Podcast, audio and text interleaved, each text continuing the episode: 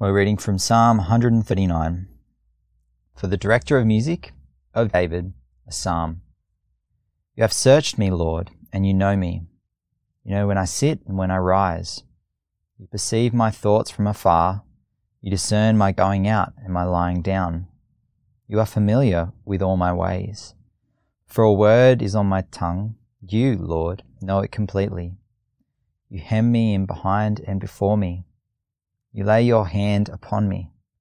Such knowledge is too wonderful for me, too lofty for me to attain. Where can I go from your spirit? Where can I flee from your presence? If I go up to the heavens, you are there. If I make my bed in the depths, you are there.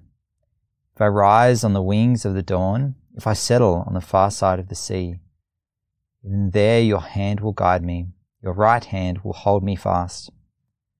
If I say, Surely the darkness will hide me, and the light become night around me, even the darkness will not be dark to you. The night will shine like the day, the darkness is as light to you. You created my inmost being, you knit me together in my mother's womb. I praise you because I am fearfully and wonderfully made. Your works are wonderful. I know that full well. My frame was not hidden from you when I was made in the secret place when I was woven together in the depths of the earth, your eyes saw my unformed body. All the days ordained for me were written in your book, before one of them came to be. How precious to me are your thoughts, God! How vast is the sum of them! Were I to count them, they would outnumber the grains of sand. When I awake, I am still with you. If only you, God, would slay the wicked Away from me, you who are bloodthirsty. They speak of you with evil intent. Your adversaries misuse your name. Do I not hate those who hate you, Lord? Or, and abhor those who are in rebellion against you? I have nothing but hatred for them. I count them my enemies. Search me, God, and know my heart. Test me and know my anxious thoughts. See if there is any offensive way in me and lead me in the way everlasting. Extend the, the length of 14 days for which they can currently perform research on a human embryo uh, that is a, often an unwanted leftover from IVF. And a bill just last month legalising voluntary assisted dying or assisted suicide has been passed through the New South Wales lower house and will be discussed further in the upper house next year. So there's a hot current topic that, or topics that we're dealing with today. But I think the thing that makes it most complex is it's deeply emotional. Doesn't our hearts cry when we see someone in the midst of suffering to the point we might consider ending their life? Or when a couple of experiences the pain of infertility? Or when we see someone we love die, or when we hear of someone who should have been loved but they weren't, or when we hear of a woman mistreated or abused by such an extent by a man that abortion becomes her only way out. These matters of life and death, they're hard. There's not going to be many lulls today. But they're, they're matters that are not just out there, they're in here as well. So, personally, Marin, my wife, and I have experienced um, in previous years the pain of a few years of infertility.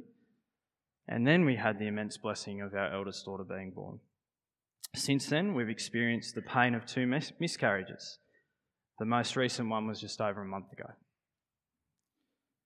At the end of 2018, my mum spent six months in ICU after contracting an infection in her brain that has had an irreversible impact on her cognition and mobility.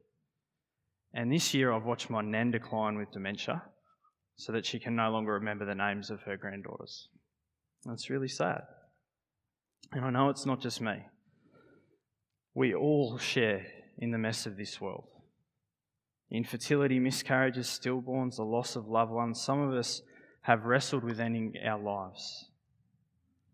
And I know of women at this church who have been through the pain of abortion, and men who have pressured women into it.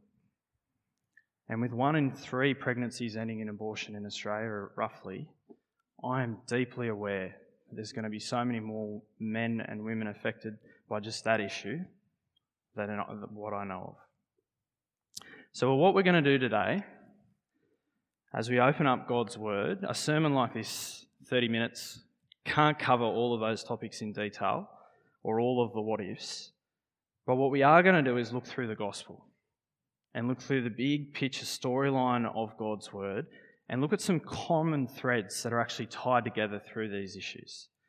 So, we're going to start by looking at creation and the value of all human life. Then, we're going to look at the fall and how, from the beginning of our sin, we've made this enshrinement of choice me before you that has actually led to the devaluing of human life. Then we're going to think about the new creation and the better story Jesus gives us by his grace of eternal life and how that shapes us. And then we're going to finish by thinking about how we can be a you before me kind of church. So that's where we're going to go. I might pray again, actually, and then we'll dig into creation. Heavenly Father, for those who are in the room, who are in the midst of suffering, or this will bring up hurt from the past, Lord, we pray that you would be their comfort. Lord, help me to preach with compassion uh, and care and love, but also with the truth. And Lord, we pray that your Spirit would be at work transforming our hearts and lives to value the things that you value, that we would be a people who glorify you. And we pray these things in Jesus' name. Amen.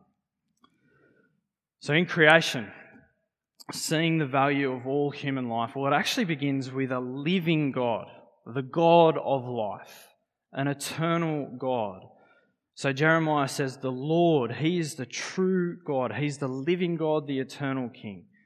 Living, eternal, the one true God.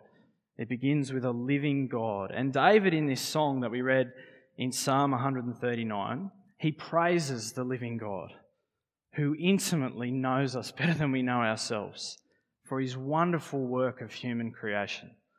So from verse 13, for you created my inmost being, you knit me together in my mother's womb.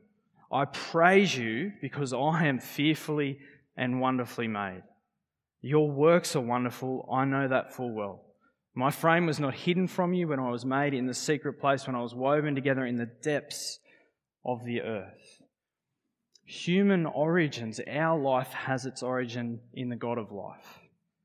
And David doesn't just affirm that all human beings' um, life begins from the moment of conception here. He actually goes further than that in verse 16 when he says, All humanity's days, all the days of our human existence have been ordained by the God of life before our existence. Now, isn't that trippy to think? You existed to God before you existed in this world somehow. So God can say to Jeremiah, before, before I formed you in the womb, I knew you. I determined that you were going to happen. So human life, unlike what atheism says, it's not just some accident that just kind of randomly happened. It was very deliberate and it originates from the God of life. And in the creation of the first human in Adam, we see again that under God's sovereign love, He forms us like this artist moulding a pot from clay. The God of life breathes life that comes from Him and He creates us as living beings. And as we've seen for a few times throughout this series, that means the way that God's created us, He's created mankind equally, male and female, in His own image. And to be in the image of God is to be created for relationship with God, to be images that reflect His glory and goodness, His love, as we rule and relate to one another with love. And because we're the only creatures out of all of the creatures who have been created in God's image, it means that all humans have value, dignity, and worth. And that's been a doctrine that's shaped our Western law, our Western government. It's not some self evident thing that humans have value and should have rights, it comes from God's Word. But note that what gives us value is not something inherently within me or within you. It's not because of my inherent abilities to reason or to be conscious or be physically able, that I have value. No, the thing that gives human life value and why it matters that we relate to all other humans in love, acknowledging their value and dignity, is because we recognize our worth comes from outside ourselves, from the relationship God has determined we would have as He created us in His image and breathed life into each one of us. And you get this glimpse at the start of the Bible of just how good this relationship is meant to be in the Garden of Eden before the fall of humanity. A garden where God placed the tree of life to sustain human life in his presence. But he also placed in the garden the tree of the knowledge of good and evil, one of those trees signifying the path of life, and the other one the path of death. And God deliberately places humanity in this good garden. He says, You're free to eat from any tree in the garden. Go ahead, go nuts. Continue to depend on my love to sustain your life. Have the freedom to enjoy the pleasures of this good creation. There's just one tree out of the thousands, just one you're not to eat from. Oh, he's so oppressive, isn't he, God? One tree that he puts a limit on us. Oh, that tree is the knowledge of good and evil. And this tree was this visible symbol that Adam and Eve were not free to live life and make choices without any limits. The word knowledge there can actually mean determine. And so Adam and Eve were not to determine good and evil for themselves, they were to leave that to God. Pursuing that path would mean disobeying the God of life, who lovingly warns them here that that way would lead to death. But that's exactly what happens in the fall of humanity, isn't it? Satan lies and paints this depersonalized picture of a God as an oppressive tyrant. You can't eat from that one tree. God's such a loser, right? That's paraphrased. And he goes on to say, You're not going to die if you eat from this. God's just jealous. He knows when you eat the fruit from this one tree, you'll be just like him, determining good and evil. And so, humanity, we disobey the God of life. They see, they eat, they, sorry, they see, they desire, they take for themselves, and they eat. And a faithful God punishes them, just as He promised. He curses human relationships, so experience conflict and division. He curses creation itself. And because humanity are now like God, determining for themselves, being the king and the rulers of their own lives, deciding for themselves what's right and wrong and good and evil, God casts them out from the garden and the source of eternal life, relationship with Him, and therefore sentences all humanity to death. All death, therefore, is a tragedy that exists because of this original sin. A rebellion against God that now exists in all of our natures. And so David can say, not only was did I have life from the moment of conception, but surely from the time that my mother conceived me, from that moment, I was also sinful in the womb. By nature, I was an image of God, now a broken image of God, and my default is to determine good and evil for myself. And because of that, I'm deserving of death and God's judgment. And when we look around today, and if we're honest with ourselves and our own hearts, my own heart, we're no different to our ancestors. We all live determining good and evil, right and wrong for ourselves. In our current culture, we're going to spend some time in our culture now, we just term it slightly differently. Instead of saying it's determining good and evil or right and wrong, we use the word choice. My body, my choice. My life, my death, my choice. And under the guise of human rights, which is supposed to be about the protection of others, we've enshrined my right to choose me before you. And with increases in technology, we've never had more choice around these matters of beginning and the end of life. Contraception enables us the choice to have sex without kids, and assisted reproductive technologies give us the choice to have kids without sex. Technology now enables us to choose the gender of the baby we'll have. So if you haven't got that boy you desire yet, then you can complete the set. This is currently illegal in Australia. That site ends up taking you to California where you can go and do IVF to get this done. But there's another way if you want to stay in Australia, another illegal way around it. A fertility specialist in Melbourne shares disturbingly, I've experienced families using readily available technology of prenatal testing, which can identify fetal gender as early as nine weeks of pregnancy, deciding to access abortion of healthy pregnancies in order to get around Australia's sex selection ban. Her conclusion is not less choice, it's more choice. Let's just lift the ban on sex selection. And the, the sad thing about this is that still in our current culture, at least in some countries, and there's no clear stats, but there's talk in the media about it in Australia, in the enshrinement of women's rights in and around abortion, it's actually more females who are killed in the womb. But it's not this enshrinement of choice, it's not just about at the beginning of life we see this, it's also at the end. And it's, it's similar for euthanasia.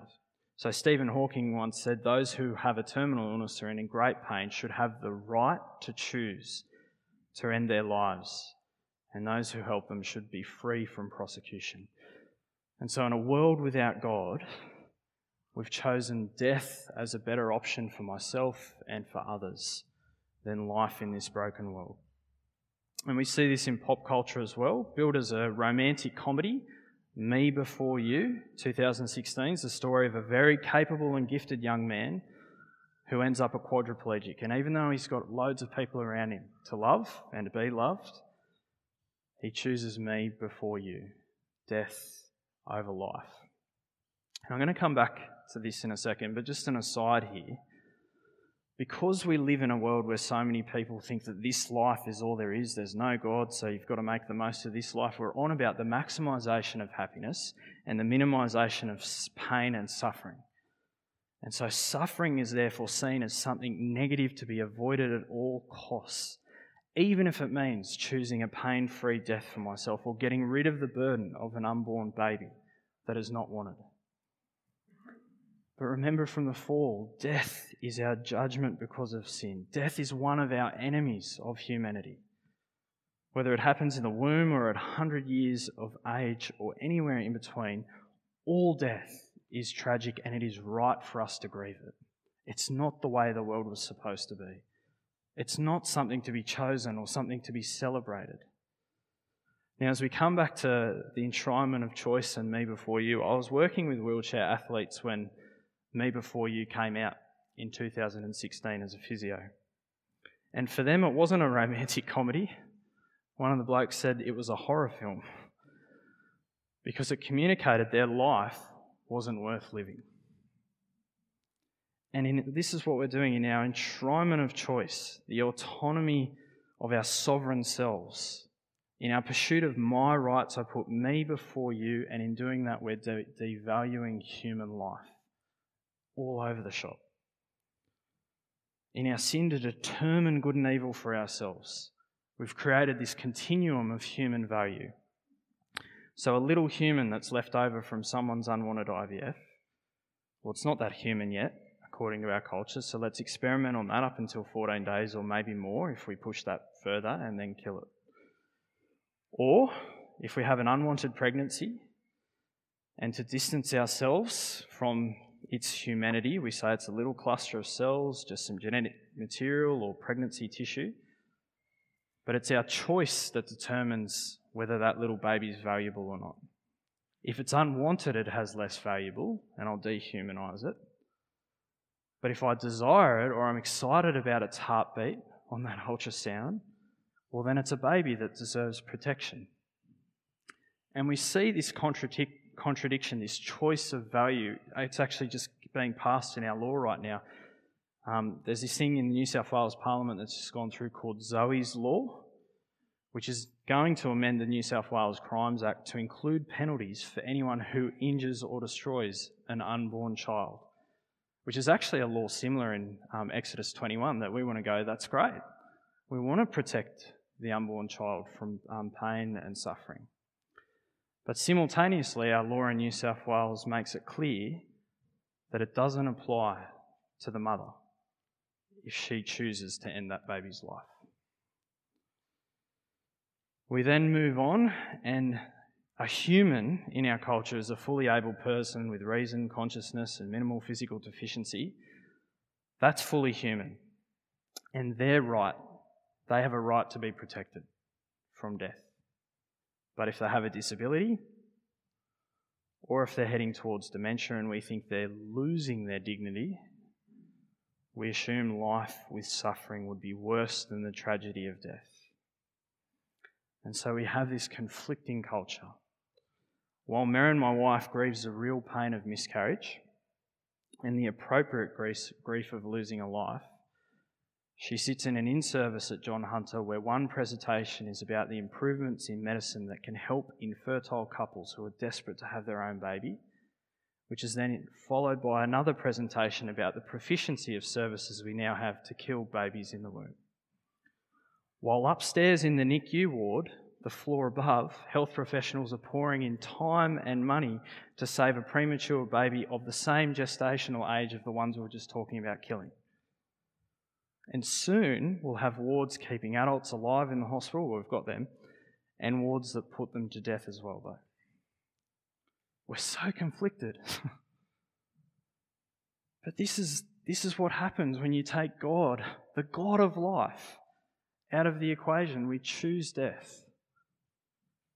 And if you strip atheism to its logical conclusions, then you end up with someone like Peter Singer, an Australian bioethicist, who says that you end up, um, he recommends infanticide, the killing of a newborn baby, even up to about three years old, is probably that's when it starts to get a bit grey. He recommends that that's something that might happen because of their lower consciousness. And he says it's not equivalent to killing someone over three or, you know, fully grown adult. And he goes on further to say, and death may be permissible if the parents don't want the born child. That makes it less valuable based on the parent's choice after they're born. That's the logical conclusion of atheism. And in an honest moment, Anto- Antonia Senior it's a British journalist. She says the single biggest factor in women's liberation, choice, determining right and wrong was our newly found ability to impose our will on our biology. The nearly 200,000 aborted babies in the UK each year are the lesser evil, no matter how you define life. She concludes by saying that to defend women's rights to choose, you must be prepared to kill. In our enshrinement of choice, we're devaluing the lives of humans and justifying the killing of thousands of people who've been created in the image of God. A recent study in Australia, we've had rocky stats probably up until this study, um, done in August 2021 this year, says that abortion's climbing in Australia. It's 88,000 every year. Human beings created in the image of God who are killed and many more disabled and old people will be on the way with the legislation of euthanasia that's coming in in our state. This is our messy world outside of the garden. It's horrific, isn't it? And look, we're not self righteous in this. this is our heart as well. But, friends, something far worse lies beyond death. Unless we come to the humbling realization we are not in control. And sometimes you get this moment of truth from people. This is a book called Choice Words, which is a gathering of stories of women um, trying to promote abortion in Australia. I wouldn't recommend reading it. But listen to what this doctor says. She says, Emotions run high and they're not always what I or even the women expect them to be. A patient can miscarry while waiting for a termination and feel profoundly sad about her loss. The outcome may be the same, but the decision has been taken out of her hands.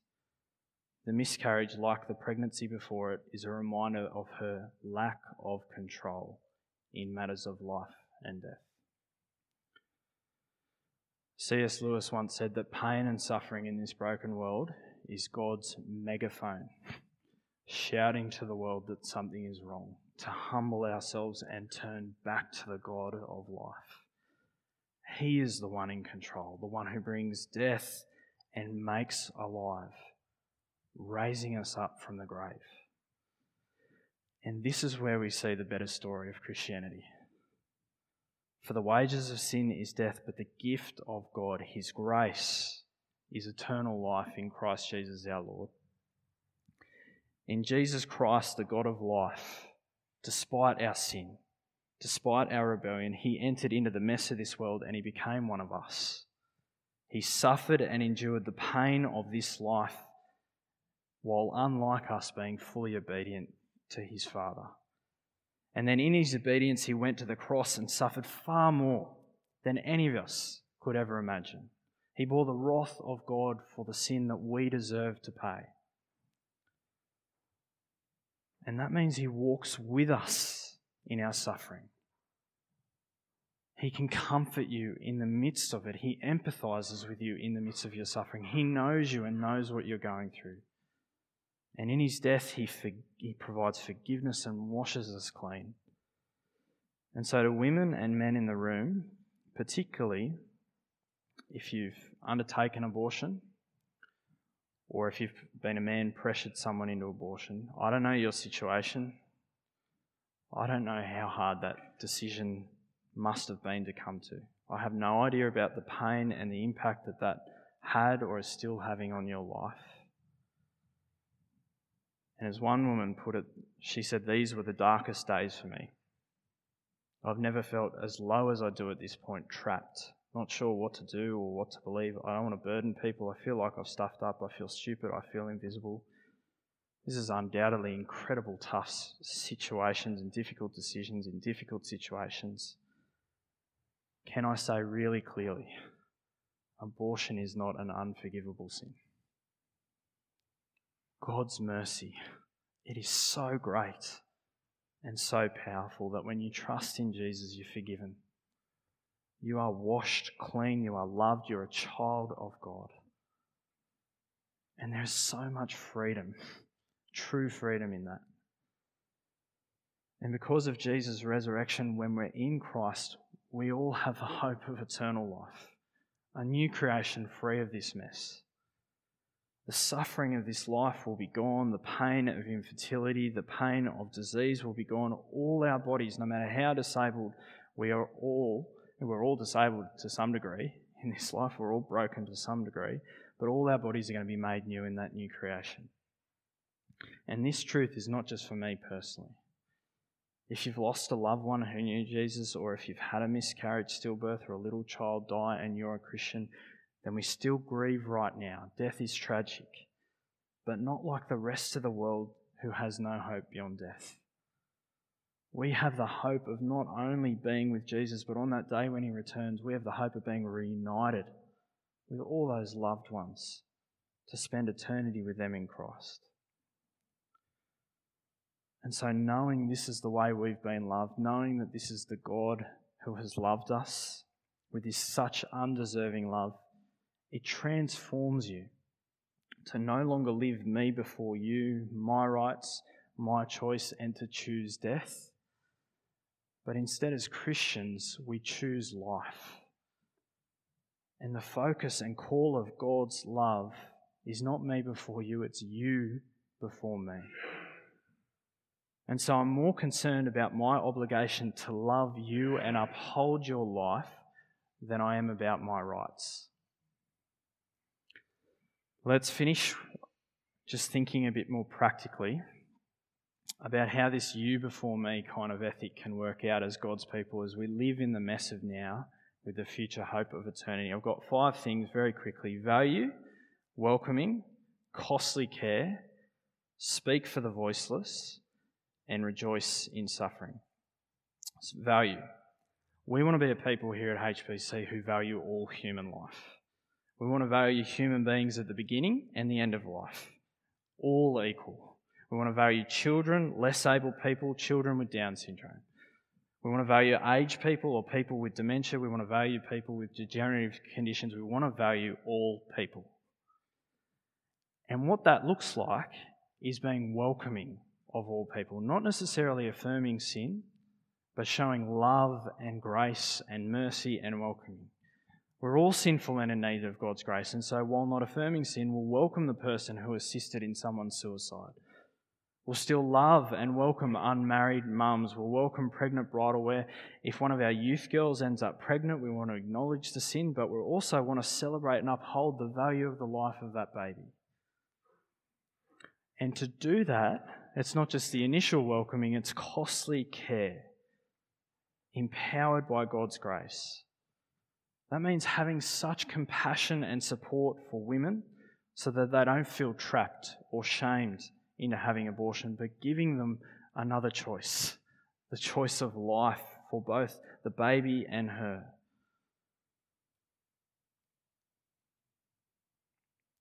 And I want to make a promise if you're considering an abortion in this room, I will promise that we as a church, we will, through costly love, and it'll be such a joy to do this, we will help you keep that baby whatever that support requires. And if for, for whatever reason you don't think you can continue to support that child, continue to, to be in that child's life, I promise the second thing that we'll find someone here at church who'll foster and adopt. And thirdly, if we can't find someone at church to foster and adopt, then Marin and I promise to foster and adopt that child. We want to be a church on about costly care at the beginning and end of life. And the, the doctrine of our salvation, we're a people who are undeserving of God's love, adopted into his family, right?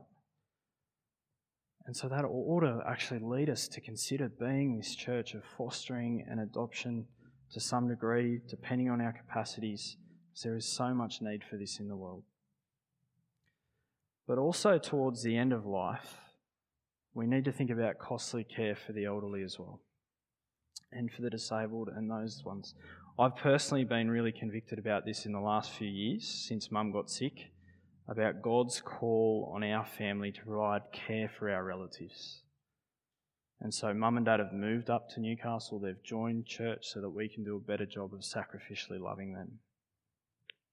And as a church, and an aging population, we want to be excited about the loads of extra opportunities we're going to have to do this you before me love with all the oldies in the church that we love and value. Fourthly, we want to speak the truth in love. And firstly, we want to do this with each other. We haven't had time to cover why I think with withdrawal of treatment at the end of life is very different from euthanasia. We haven't had time to cover why I think some contraceptions are more ethical than others, and it also depends on your heart and your motive and all the what if scenarios of abortion. And so we need to keep having a culture of learning from God's word in this area. If you're a doctor or lawyer, there's particular need and help that we have to navigate those things out there. But we want to keep speaking the truth in love to one another and encouraging each other to actually not let these topics not be spoken of. And so, some further reading that I'd encourage you the talking point books on assisted suicide and abortion are fantastic. They're really short, really clear, really helpful in getting your head around particular topics with a biblical framework. If you want to think more about thinking ethically as a Christian, and Joined Up Life by Andrew Cameron is, fa- uh, is fantastic, and particularly really thorough in topics at the beginning of life, fearfully and wonderfully made by Megan Best is another fantastic book to get a hold of. But we want to speak the truth in love, not just in here, but to the world as well. We want to keep speaking for those who have no voice, both at the beginning and end of life. Our world's going to think we're crazy in this. But in love, we need to keep putting before the world this true and better story only found in the gospel of Jesus Christ. Lastly, and this is where I think we could be most countercultural actually, we want to be a people who rejoice in suffering. Romans 5, James 1, 1 Peter 1, they all speak about this rejoicing of Christians that we can have in the midst of suffering. And let me tell you about Matt and Rochelle Schooler. They joined church at the start of this year. After trying for 18 months to fall pregnant, They did fall pregnant, but with likely life ending complications for baby Gabriel. Despite being encouraged to abort, in June this year, baby Gabriel was born at 26 weeks and tragically he died during the labour. And their response was so good. It was full of grief, and rightfully so, but it was also full of hope and joy. Because they knew that Gabriel and they had the certain hope of eternal life. And what's even more wonderful, at the same time at Lake Mac, there were six babies about to be born in the coming months. They explicitly expressed to those parents how excited they were for them. Friends, it's only the gospel that can transform someone to rejoice like that in the midst of suffering and have this you before me kind of love. Let's be a church who expresses that in the way we live, the way we speak, to the glory of God. Let me pray. Our Heavenly Father, Lord, we thank you that you are the God of life and that in you we have immense value that is unchanging because we've been created in your image in relationship with you. We are truly sorry for the way that we seek to determine good and evil all the time. That we've enshrined choice and my rights and a me before you attitude as the ultimate good for ourselves. And Lord, we're enslaved to it. We're oppressed by our sin and it's a sin that deserves your judgment. But Lord, we thank you that your grace and love is so much more powerful, and that in your Son, He came into this world, into the mess of this world, and suffered with us and for us, choosing death so that we may have eternal life with Him in His resurrection in light of your goodness and your love and your grace, help us to be a people that are on about you before me. And we pray these things in Jesus' name. Amen.